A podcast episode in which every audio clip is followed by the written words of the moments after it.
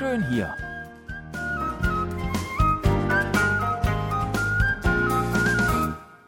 Ausflugstipps für Korea mit Jan Dirks.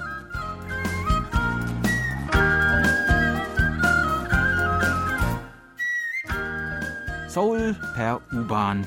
Man setzt sich rein und lässt sich durch die gesamte Metropole kutschieren.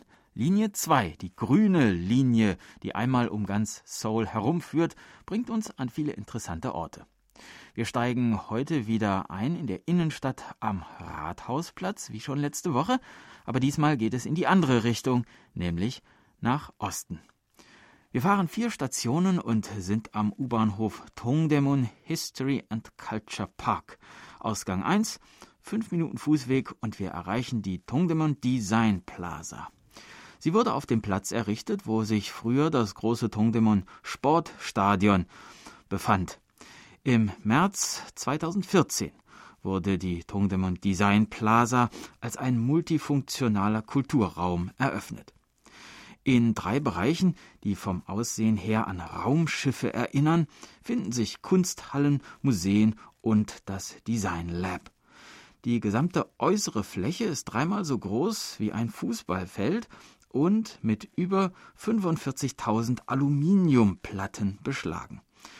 Die ganze Struktur des Komplexes ist durch fließende Linien verbunden und man findet im Design Lab keinerlei Pfeiler. Im Ausstellungsbereich im Freien kann man zudem Kulturrelikte sehen, die hier unter der Erde verborgen waren und während der Bauarbeiten zutage gebracht wurden, so dass es hier an Sehenswürdigkeiten wahrlich nicht mangelt. Nächste Station Xindang, Ausgang 8, 5 Minuten Fußweg. Kleine Stärkung gefällig. Die Tteokbokki-Gasse Xindangdong entstand Ende der 1970er Jahre und hatte in den 80ern ihre Blütezeit. Einige Einheimische erinnern sich indessen daran, dass die Geschichte des Viertels schon in den 1950er Jahren begann. Die Besitzerin des alten Ladens Mabungnim Halmoni Dokboki sagt, dass sie Dokboki schon Anfang 1953 in dieser Gegend, als hier noch das Tonga-Theater stand, an die Theaterbesucher gemeinsam mit Kartoffeln und Mais verkauft hat. Zu Beginn wurden Dokboki einfach mit Gochujang, also scharfer Peperoni-Soße hergestellt, aber mit der Zeit wurde das Gericht immer raffinierter und es kamen Zutaten wie Eier, Glasnudeln, Fischkuchen, Ramennudeln und seit kürzester Zeit auch Tintenfisch, Garnelen und Käse hinzu, so dass sich der einfache Snack in eine volle Mahlzeit verwandelte. So, nun sind wir gestärkt und fahren weiter. Vier Stationen. U-Bahnhof Duxom, Ausgang 7. Von hier aus laufen wir ein kleines Stückchen, circa 20 Minuten, und kommen nun an einen Ort, den man inmitten der Hochhaussiedlungen von Seoul nicht unbedingt vermuten würde. Seoul Sup, der Solar Wald, auch Wald des Lebens, der mit der Natur atmet, genannt, war ursprünglich das Jagdrevier der Könige und später ein militärisches Überwachungsgebiet. Im Jahre 2005 wurde das Areal neu eröffnet als Ort der Erholung und Entspannung. Der Wald besteht aus fünf Parks und wurde als naturfreundliche Zone gestaltet, die sich bei den Einwohnern Souls großer Beliebtheit erfreut. Der Park ist umweltfreundlich und abwechslungsreich angelegt. Es gibt richtigen Wald mit hohen Bäumen, weite Rasenflächen, bequeme Spazierwege, eine Freilichtbühne, eine Fontäne, einen künstlich angelegten Teich, Gewächshäuser, Blumengärten und einen Insektengarten. Ein wunderschöner Stadtpark, der den Vergleich mit dem Hyde Park in London und dem Central Park in New York nicht zu scheuen braucht. Wenn man von hier aus Richtung Südosten schaut, sieht man auf der anderen Seite des Flusses ein riesiges Gebäude aufragen. Das höchste Gebäude Südkoreas, das sechsthöchste Gebäude der Welt, der Lotte Tower. 123 Etagen und 556 Meter Höhe. Von der Form her erinnert er an traditionelle koreanische Keramik oder auch ein wenig an einen traditionellen Schreibpinsel.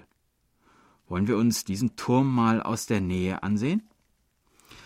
Wir steigen also wieder in die U-Bahn und fahren nun sechs Stationen bis zum U-Bahnhof Jamsil, Ausgang 7. Den Lotte Tower findet man dann schon, er ist nur schwer, nur sehr, sehr schwer zu übersehen. Er beherbergt Galerien, Cafés, ein Luxushotel, einen Skywalk und eine Aussichtsplattform, von der man besonders abends einen tollen Blick auf das erleuchtete Seoul genießen kann. Die Lotte World Mall befindet sich in den unteren Stockwerken und beherbergt das Luxuskaufhaus Avenue, Duty-Free-Shops und verschiedene Marken aus dem In- und Ausland. Als einer der Top-Shopping-Orte in Seoul lockt die mehrstöckige Mall zahlreiche Besucher an. In der fünften Etage findet sich eine Nachbildung der Jongno-Straße aus den 1930er Jahren und in der sechsten Etage eine Nachbildung des Viertels Myeongdong der 1950er. Es gibt zudem eine breite Auswahl an Entertainment, darunter ein Kino, ein Aquarium und vieles mehr.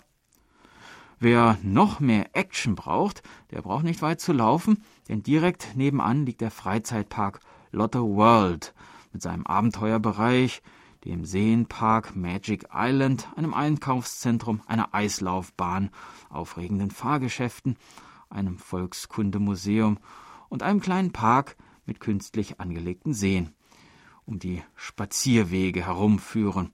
Aber um der Spazierwege willen kommt hier wahrscheinlich kaum jemand her. Und wenn ich es mir recht überlege, den Lotte Tower bestaunt man doch lieber mit ein wenig mehr Abstand, da man sonst Gefahr läuft, sich den Hals auszurenken. Tja, das war unser Ausflugstipp für heute. In einer Woche starten wir die nächste Tour und würden uns freuen, wenn Sie uns dann wieder begleiten. Tschüss und bis dann, sagt Jan Dirks.